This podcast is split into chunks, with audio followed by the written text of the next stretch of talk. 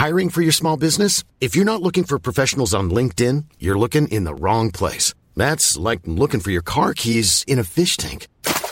LinkedIn helps you hire professionals you can't find anywhere else, even those who aren't actively searching for a new job but might be open to the perfect role. In a given month, over 70% of LinkedIn users don't even visit other leading job sites. So start looking in the right place. With LinkedIn, you can hire professionals like a professional. Post your free job on linkedin.com slash people today. Selling a little or a lot? Shopify helps you do your thing however you cha-ching. Shopify is the global commerce platform that helps you sell at every stage of your business. From the launch your online shop stage to the first real life store stage, all the way to the did we just hit a million orders stage. Shopify is there to help you grow. Shopify helps you turn browsers into buyers with the internet's best converting checkout. 36% better on average compared to other leading commerce platforms because businesses that grow grow with Shopify. Get a $1 per month trial period at shopify.com/work. shopify.com/work.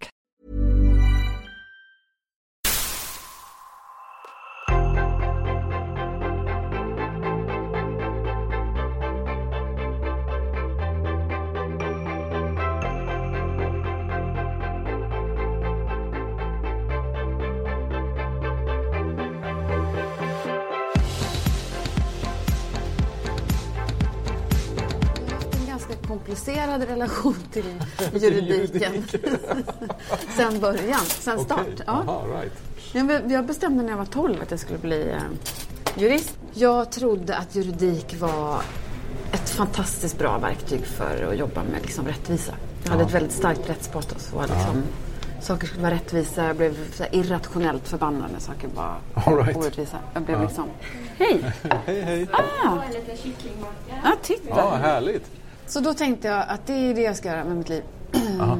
och sen började jag på juristlinjen och förstod väldigt snabbt två saker. Det ena var att det här med att ha rätt och få rätt och juridik och rättvisa var liksom egentligen inga synonymer. saker, ja. Helt olika saker.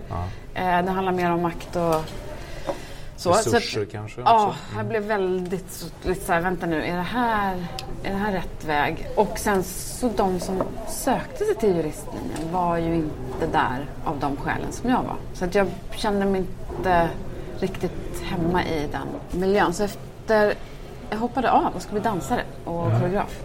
Gick eh, Balettakademin och tänkte att det var en bättre väg. Så att hela den här... ju- Lite liksom- olika. eh, Ja, men lite olika. Det får man väl ändå säga på någon slags skala över. kan man tänka. Eller? Att så här, de ligger inte jättenära varandra. Och det är väl kanske det summerar mig ganska väl, tror jag. Mm. Att det är precis den komplexiteten som denna Tänk jurist och människa... dansare. Så Ja. har du liksom... Ja. Och så visade det sig att det var ännu svårare på Balettakademin. För där var det ju allt ifrån liksom kollektiv bestraffning till liksom ätstörning. Så det var ju en fullständig... En värld som inte på något sätt förhöll sig, tyckte jag, till liksom hur ska man ta hand om unga människor på bästa sätt. Så, så att, eh, där höll jag på att bli religerad. Eh, och var liksom, fick höra att eh, ja, släpp dina liksom revolutionära tankar och så kan du bli en bra dansare. Så jag förstod en massa grejer där om min egen, så här, vad behöver jag? Jag förstod väl att jag behövde liksom kanske lösa problem, jobba med hjärnan och liksom gö- göra saker, liksom jobba med problemlösning snarare än kanske min kropp och liksom så. Så du hade typ så här hjärna, om man får hårdra Ja. lite, hjärna och kropp. Ja, Liksom. och kre- den kreativa, jag fick inte riktigt ihop, förstod inte hur, hur man skulle kunna jobba kreativt och med kreativa människor med juridiken förrän jag liksom faktiskt träffade en eh, danslärare på Balettakademin från New York som sa vad är det här för u-land? Sverige liksom. Det finns ju inte, I can't find any entertainment lawyers. Hon var verkligen så här, vad är...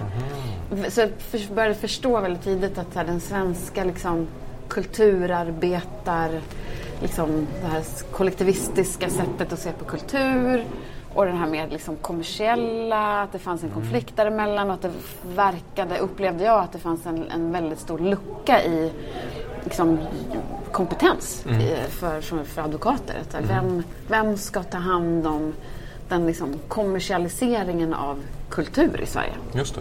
Så det blev en ganska bra kombo Det blev jättebra. liksom hela min så här eh, grundläggande existentiella kris, den skedde då Nu ska vi verkligen bena ner i början på 90-talet. Du trodde att du kom till en lunch här och skulle få liksom så här, du hamnade hos, plötsligt hamnade hos Exakt, terapisoffan. terapeuten. Ja, Fast du ma- får ändå mat. matterapeut. Ja, matterapeut. Du får ändå mat. Det är ändå Och du trevligt. slipper betala. Det är sjukt skönt. Eh, nej men det, det, var, det var där som hela min nisch liksom. Jag ska jobba med kreativa näringar, kreativa personer och det verkar dessutom finnas ett stort hål här, eh, vilket det gjorde. Så det var, så att hela det jobb... Jag gick tillbaka till juristlinjen då i Uppsala och sen eh, pluggade i Stockholm också. Eh, och sen började jag jobba på en advokatbyrå på en gång och började bygga liksom en, en avdelning på Zettervalls då. Eh, som var inriktad på just entertainment. Men du, vad är, jag måste fråga dig. Vad, Mm. vad, är det som är, vad är det som är så spännande med liksom gränslandet juridik och eh, kultur och kreativa Mm. näringar om man nu får säga så? Sjukt spännande. Här blir det jobbigt. Hur gör du med maten i munnen? Kan du liksom tygla dig själv? Eller hur gör du? Du ät, tuggar ur och sen... Jag försöker tugga ur och sen så tuggar du. Jag, jag har alltid tyckt att den där gränslandet mellan liksom det vi började med lite grann, så här, ideellt och kommersiellt, har jag alltid tyckt varit väldigt spännande. Gränslandet mellan kultur och näringsliv. Jag tror att det har att göra med att det, att det är inte jätteutmanande att vara hyperkommersiell. Att bara ha som enda mål att maximera vinst. Det är inte jätte... Det är så, ja, Du menar att man gör det lite lätt för sig på ett sätt? jag tycker det. Och det, för mig blir det ganska... Oh, det blir inte så kreativt. Det blir liksom... Ja, vad ska vi göra idag? Ja, vi ska maximera vinst. Ja, okej. Då går vi ut och gör det. Så var, det tar inte riktigt tag. Det är inte som man Nej. bara Woo! eh, Och på samma sätt, eh, jag gjorde mitt examensarbete på juristlinjen på Musikerförbundet som ett LO-förbund.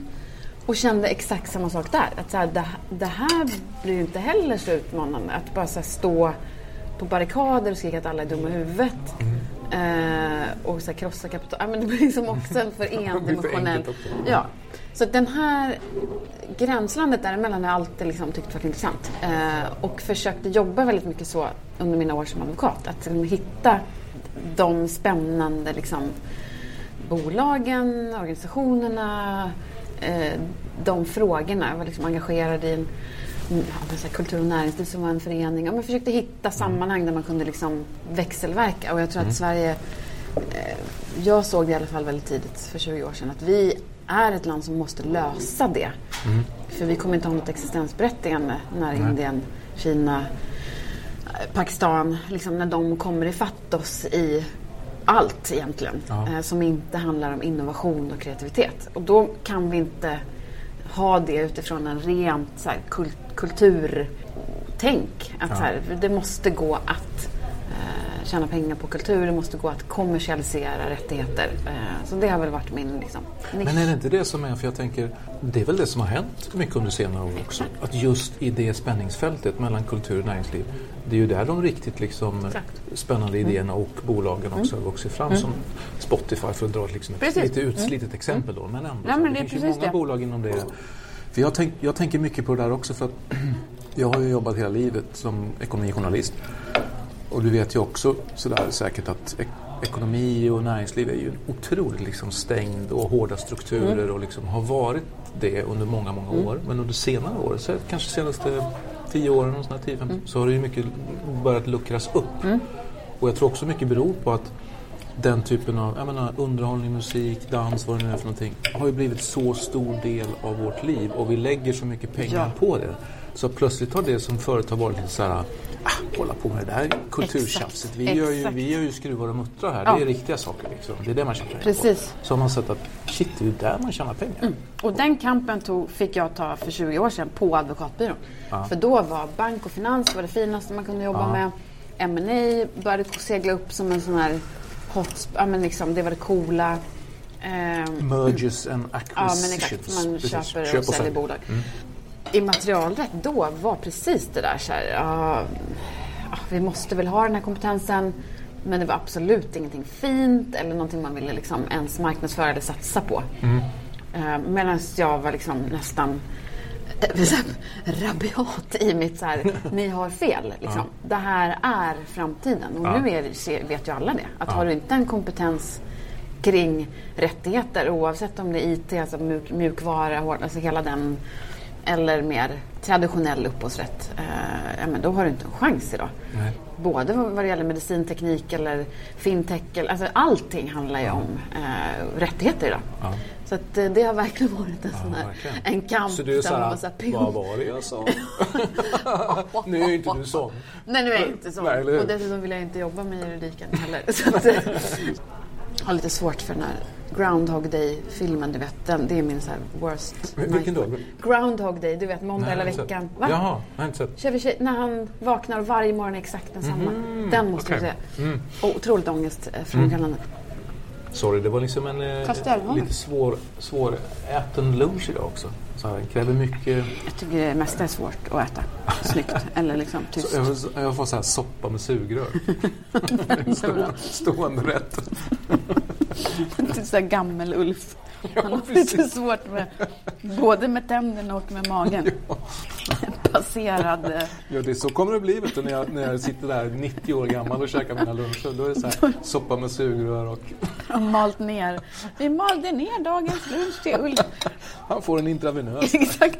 Och det är väl det som är det, tycker jag, det roliga med att vara i den, i de kontexterna. Att det är precis det det handlar om. Men hur, jag vill, jag behöver två paradoxa tankar. Jag behöver liksom den utmaningen för att inte tröttna helt Ja, enkelt. så.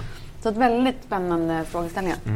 Men om man, nu, om, om man nu som du är då i gränslandet på något sätt mellan så här kommers och kultur om man får säga så.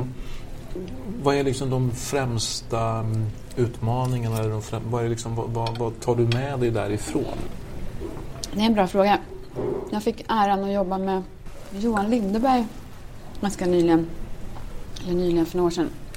Jag drev eh, Lorens Management här. Eh, och då gjorde Johan Lindberg sina första musikvideos och var liksom fotade allting och gjorde hela det kreativa jobbet bakom liksom Lorens, ja, ska man säga, ny, den nya Loreen efter hela Ja, just det. Men Eh. den nya Loreen med kortare hår. Ja men exakt, Ja. nya skivan och allt det där. Ehm, och det var väldigt kul för vi, vi hittade ett väldigt bra sätt att, liksom, att jobba ihop på. Och det han beskriver är att han som, som så superkreatör kan uppleva liksom bristande förståelse mellan då, man, ska hårdra det, liksom, pengarna eller investerarna eller finanssidan av alla de bolagen som han har drivit oavsett om det har varit J. Lindeberg eller Black Denim eller har det funnits en, en, någon, ja, men en bristande empati för liksom, vad behöver vad är det för beståndsdelar som måste finnas i en verksamhet för att det här ska liksom funka?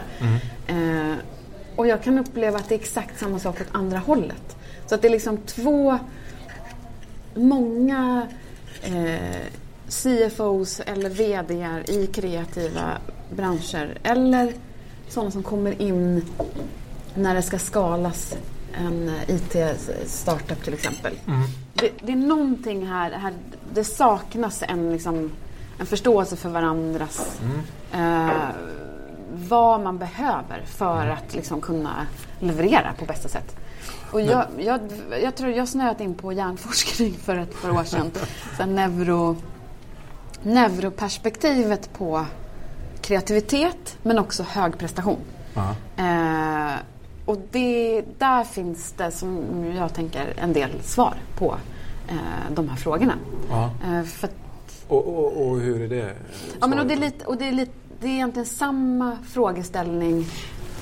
Jag har också varit väldigt besjälad av jämställdhet och, eh, vilket har varit ett, en hjärtefråga i advokatbranschen där det har varit liksom katastrof. Eh, Otroligt dålig eh, utveckling. Eh, och det, det var egentligen den... Det var så frågan tog mig in i ämnesområdet. Ja. Att så här, hur kommer det sig att... Alltså frågan om jämställdhet? jämställdhet. Ja. Hur kommer det sig att så otroligt kompetenta kvinnor försvinner eh, ju högre upp i liksom, hierarkierna eller liksom, ju längre man kommer i sin karriär? Var Mm. det här svarta hålet? Liksom. Och hade väl verkligen börjat förstå, för det var första gången jag var del, det, var, det här började komma när jag blev delägare på Cederqvist och hade då inte kanske haft det perspektivet innan som biträdande jurist. Och man, liksom, man förstår inte riktigt mekanismerna i ledarskap. Så här, vad Mm. är det som driver? Vad är det som händer här? Fundera över så okay, den här, som jag hade sett det tidigare, den här strukturella liksom, diskrimineringen. Det- Det saknades för mig en pusselbit. Jag fick inte ihop det. Liksom. Förstod inte vad det var som gjorde att nästan så här, ju mer man pratar om det desto värre blir det. Och vad, liksom, vad, vad är det här? Någon slags eh, vortex av... eh, eh, ja, så. Och, och då kom jag liksom över den här... eh, träffade på en gammal vän som eh, jobbade med de här frågorna och bara blev, fick en sån här hallelujah moment.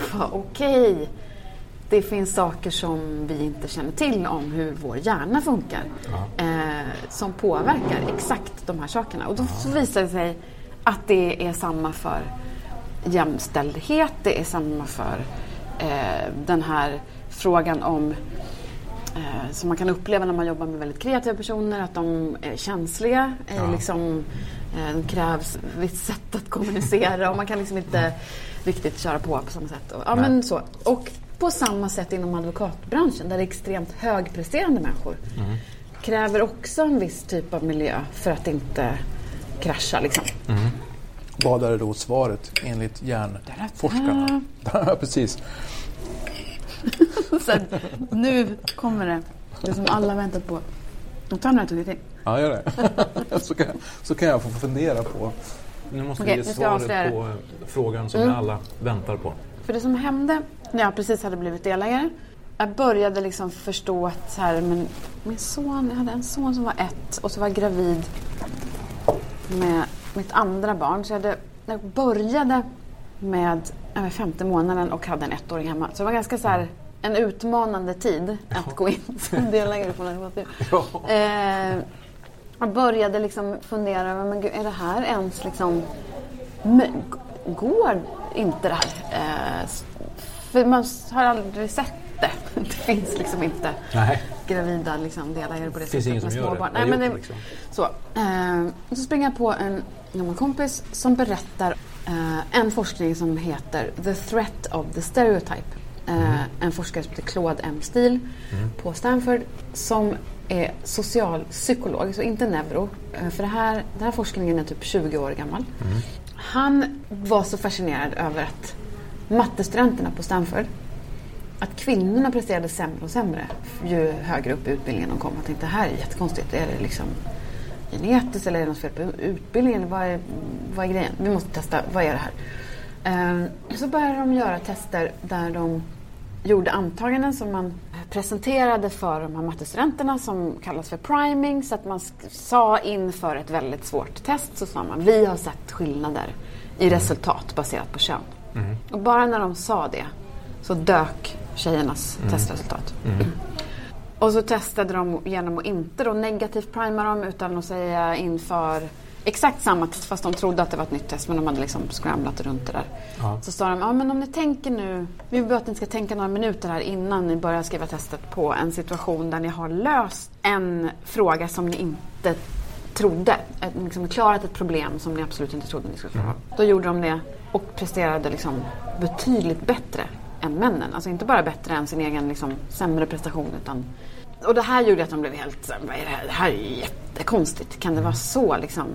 Så här, vad är det som händer här? Så de satte på dem elektroder och kollade liksom ja, men kortisolutsöndring, puls, eh, så. Är de stressade? Hur, hur liksom så. Och det de såg var att inte nog med att de presterade jättemycket sämre när de blev påminda om sitt kön. Och det rä- räckte till och med att de bara fick kryssa i så här, male, female in, innan. Det behövdes inte ens liksom pratas om det. Inte nog med att de presterade sämre och blev jättestressade och hade liksom uppenbara stresspåslag. De var helt omedvetna om det. Så när de frågade dem efteråt, hur upplevde du den testsituationen i jämförelse med den när de inte var stressade, så är det ja, som vanligt. Så att det är en helt undermedveten process som sker i vårt system. Vi är inte ens medvetna om att det har hänt någonting. Och sen har ju nu sista tio åren har ju neuroforskarna börjat komma ifatt. Så här, Hallå, så här, alla andra, psykologi, socialpsykologi har ju hållit på länge och tittat på det här med prestation och kön och diskriminering och liksom, Neuro har ju inte tyckt att det har varit intressant. Men nu är de liksom på, På banan. banan. Mm. Så nu kan de börja se, okej vad är det som händer då? Så om vi sätter på sådana där mössor där man liksom kan kolla på Mm. mäter liksom vad... Ja, de kollar var eh, neuroner eh, fires, alltså när de Krockar eller... Ja, när de skickar eh, överför, alltså överföring Ja, av liksom, eh, så så kan de se var någonstans det finns aktivitet och då ser de det här är revolutionerande. Det som händer i hjärnan när vi upplever att vi håller på att bli exkluderade från gruppen. På ett re, så väldigt basal eh, back to liksom blev du exkluderad från flocken så var det lika med död. Ja.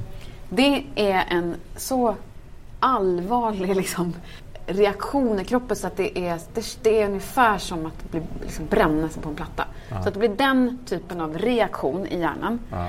Du hamnar i ett läge, en region ganska nära amyg- amygdala som är, eh, det heter DACC.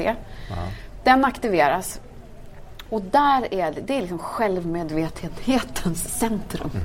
Den är svinviktig för vår, vår överlevnad. Och bara så här, bli medveten om självet. Så nu är det, och i och med att den är så nära amygdala och nära våra automatiska fight, flight, freeze, hela det här det, rygg- ja, ryggmärgs, ryggmärgsreaktionen på något sätt. så Mm. går det väldigt snabbt. Det går inte förbi vår så här smarta del, av den, den här prefrontal cortex som är liksom Mm. Det är inget, den exekutiva. inget tänka långsamt där. Nej, Det är, nu är det liksom eh, liv och död Mm. situation.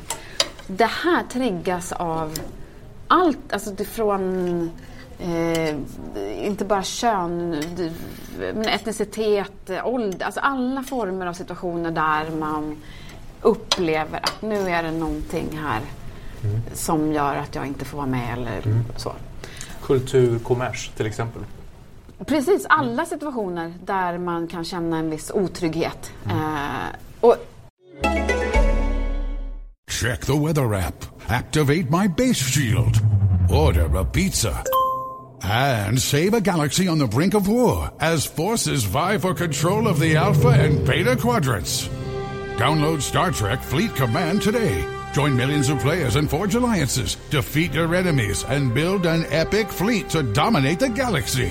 Download Star Trek Fleet Command free on the App Store or Google Play. Star Trek Fleet Command. You have the con. när du eh, dessutom inte medveten, för det tyckte jag var så intressant. För att jag hade börjat förstå under mina år på advokatbyrån att det är någonting som händer, inte bara känslomässigt. Utan det händer nog antagligen någonting med vår prestation. Jag blir sämre av att bli, uppleva mig diskriminerad. Just det. Och det var något som jag inte hade kunnat liksom, Det var bara en känsla. Så här, kan det verkligen vara så? För i så fall är det ju fucking disaster. För då är det liksom värre än bara att folk mår dåligt och slutar för att de inte gillar... Är det var ingen skön miljö. Så nej. Men man blir till, till och med sämre, Sämre, på sitt ja. jobb. Vilket då blir en negativ spiral. Så att det blir liksom en självuppfyllande profetia. Ja, men de där kvinnorna, alltså, de, kan ändå, inte- de presterar ändå inte när det väl gäller. Alltså hela det här. Så att den insikten om att ett, vi tappar faktiskt kontakten med vår smartness och liksom vårt mönsterseende och vår exekutiva hjärna och vi kan liksom får inte upp kontakten med hippocampus. Alla de här delarna som är superviktiga för att vi ska kunna vara i flow och kunna prestera under hög press och så. Så är vi inte medvetna om det. Så att vi går runt, någonstans och tror att det är fel. Ja, men det måste vara fel på mig då. Eh, så den här insikten var så här. "Ah!" Okej, vad betyder det här då? Om vi tänder lampan, om vi liksom sätter på, det, är inte, det är inte svårare än så här. så här. Vi är alla biologiska varelser. Vi behöver alla känna att vi är inkluderade, att vi blir liksom behandlade lika oavsett eh, hur vi ser ut eller vad vi har för kön. Eller, hur, hur ska man jobba med de här frågorna om man har den här kunskapen? Så för mig var det en, liksom, det är en vattendelare för allt. I, i ledarskap, i så här, vilken typ av kultur man vill bygga. Till exempel i en kreativ miljö men också som chef eller delägare på en advokatbyrå. Eh, oavsett egentligen. Om man jobbar med som jag gjorde på At Night och med Avicii och liksom alla de här eh, fantastiska låtskrivarproducenterna. Det är exakt samma mekanismer. För att de ska kunna prestera och hamna i flow. Så liksom för mig var det väl verkligen så revolutionerande insikter kring Så det är, ex- prestation. det är extremt viktigt vilken omgivning man är i. Extremt Helt viktigt. enkelt. Nästan betyder allt. Det betyder allt. Men, men du, om det är slutsatserna utifrån eh, neurovetenskapen. Ja. Det är så här avgörande att vara i rätt omgivning. Mm. Då tänker jag om det vi pratade om förut, om man då pratar om kommers och kultur på något sätt, där du är. Där är det ju verkligen att vara i olika kontexter. Så vad blir nyckeln då? då? Man måste ju verkligen titta på och förstå. Var sker den kritiska utvecklingen eller liksom det kreativa skapandet beroende på vad det är för, vad är det för business vi, vi pratar om? Är det eh, design eller är det musikproduktion? Men då måste man ju verkligen förstå i vilken miljö, i vilket sammanhang presterar de som bäst? Och det vet de. Ja. Det är det som många in, lys, lyssnar inte, frågar inte. När har du flow? När får, är det stopp i flow? Hur ser en, en dag ut när, när allting står rätt? Eller vad, hur funkar ni i teamet? Vad är det som stör? Vad är det som ger energi? Det, det här vet ju de. På samma sätt för juristerna, de vet också. Vad ger? Och det är ofta samma typ av saker. Att inte bli liksom störd hela tiden. Eh, Det krävs 20 minuter för att komma ner i rätt, liksom, för att verkligen komma åt rätt typ av reflekterande tankar och, och kunna vara kreativ på riktigt. kan man inte ha det plingar till var femte minut av mejlen eller liksom att någon... Ja, men den här typen, man måste verkligen gå ner. Men jag, vet du, jag, jag tänker på, apropå det här med kultur och kommers på något sätt. Eh, Acne Mm. är ju ett bolag som man ofta pratar om i de här sammanhangen på något sätt. När man säger så här att där är ett bolag som har blivit så framgångsrika för att man har lyckats kombinera eh, kommers, om man säger så, med, med kultur. Mm. Exakt. För där har man ju två olika personer Precis. Mm. som på något sätt ansvarar. Jag kommer ihåg att jag käkade lunch med Schiller eller... Ja, Schil, Mikael Schiller, Mm. ja precis. Och då satt, vi, satt han och pratade om precis det. För jag frågade honom vad är det som, som gör att Acne är så Mm. framgångsrikt. Och då sa han just det där. Ja, men vi, jag ägnar mig åt det här och Jonny Johansson Mm. ägnar sig åt... Och vi har en otrolig respekt för varandra. Men vi lägger oss inte i liksom, varandras jobb. Exakt. Men, och det, var, det var det jag skulle komma till. Johan Lindeberg. det var, Ja, men jag, tänkte, jag tänkte att någonstans ska jag ändå fånga upp... För... det jag skulle komma till. Jo, men det, det är det som det. är meningen med det här Ja. samtalet. Det ska kunna gå så här. Men kom jag det. kommer att hova tillbaka dig. Ja, du kommer så bra. Ulf. Det var exakt det som han var- menade. Att det går inte. Det går inte på något annat sätt. Eh, De är så... Det finns en sån codependency och en sån liksom...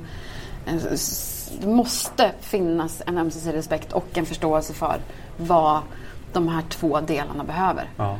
Och man kan inte lägga sig i varandras Nej. jobb på något sätt. Utan man måste ha en respekt Det finns en respekt för de det. gör det bäst och de gör det bäst. Och jag kan uppleva att det, att det det här är ett problem i många branscher där man har lite diva-roller. Så. Ja. Eh, jag tänker på egentligen alla jag har varit i har haft sådana väldigt tydliga så här, lysstjärnor. Ja men där de här då alfahan, liksom menar på, på. VD? I alla branscher finns det olika, eh, olika stjärnor. Ja. Advokatbranschen, där har man de här rainmakers, de här gubbarna som får bete sig precis hur som helst. Ja. Man kan alltså prata om metoo, alltså det, fi- att man kan, det vi, finns ska, i... vi ska inte ens prata om Spel, det. nej, vi behöver inte ens så. Man kan bete sig hur som helst för Mm. att man har den statusen. Inom TV var det väldigt mycket liksom program, de som skapade programmen. Just det. De var liksom, då spelade det heller ingen roll att det kanske haltade i balans eller respekt gentemot andra avdelningar som var precis lika viktiga för att få det här, det här flödet att funka. Inom techvärlden ser jag väldigt tydligt att ingenjörerna har den här liksom, eh, stjärnstatusen som gör att det också blir problematiskt i relation till lika viktiga pusselbitar i det här som ska fungera. Det måste, man måste ha en förståelse för marknad, kommunikation eh, om man ska skapa en produkt som ska till exempel Ja. säljas. Du, jag ska utsätta dig för um, min standardfråga. Ja. Vad är din bästa idé? Det är ju människorna som man omger sig med som är det som till 100% påverkar hur man, Ja. hur man mår eh, och hur man kan prestera. Så vad drog du för, vad, vad drog du för slutsatser av det då? Ja, Känner du att du liksom har blivit mycket, mycket mer picky med din omgivning Oh, efter ja. det där? Mm. Det har ju nästan spårat ur. Alltså det är så mycket nu så att jag, det är därför. så folk bara, vad gör jag? Bara, "Nej, jag går och let, letar efter en bra miljö. Ja. Jag vet inte om det är bra. Det kanske inte alls är så bra att man har blivit så. ja, men om det nu, vilket det har, en sån stor betydelse. Så är det ju verkligen så här. Det, Det spelar roll Mm. var, var du är någonstans. Ja, det spelar roll var du är någonstans. Mm. Det är en väldigt viktig insikt. Är du i en miljö som är skadlig, då förändrar det ditt DNA. Alltså det förändrar dig på cellnivå. Det blir ju en liksom... Det går inte att vara, för det tror jag att jag tänkte ganska länge. Så här, man får väl byta ihop, man får väl skaffa sig lite mer skinn på näsan, man får väl liksom När man nu är här, till. då måste man vara på det här Ja, sättet. Eller? och det är väl inte skadligt tänkte jag. Jag tänkte nog att så här, det är nog inga problem. Och har du det i dig, att du liksom, tävlingsmänniska på den nivån att du kan liksom stänga ner allt, kan gå igenom eld för att liksom nå. Det var en viktig insikt för mig, att så det här är potentiellt dödligt att vara i en miljö för en, en person som är så adjustable liksom, eller liksom anpassningsbar. Att säga, men jag kör några ronder till liksom. Så det, det var en sån här att jag började förstå att nej, men det här det är på riktigt liksom. Det är inte bara som vissa kan tycka, men det var ju jättemånga som tyckte att jag var helt dum i huvudet. Jag lämnar delägarskap på advokatby. Alltså det är ju, Ja. Jag Att fick man ju har ut- kämpat för det hela sitt Ja, liv. typ. och att så här, det är så få, så få, få, få som är... Du tjänar sjukt mycket pengar och är du väl inne, då är du inne. Mm. Och sen bara tugga liksom på i 20 år av bara... Jag fick ju utskällningar av, rekryterings, alltså av rekryterare. När jag var så här, "Åh, hej, jag ska lämna, jag ska så här, leta efter något, jag vill göra något liksom... Vara i en kreativ bransch, kanske VD för något bolag. Folk var ju så här... "Va? Du, kom, du är färdig nu, så här, du det finns, du kan inte gå höger, vart ska du? Så här.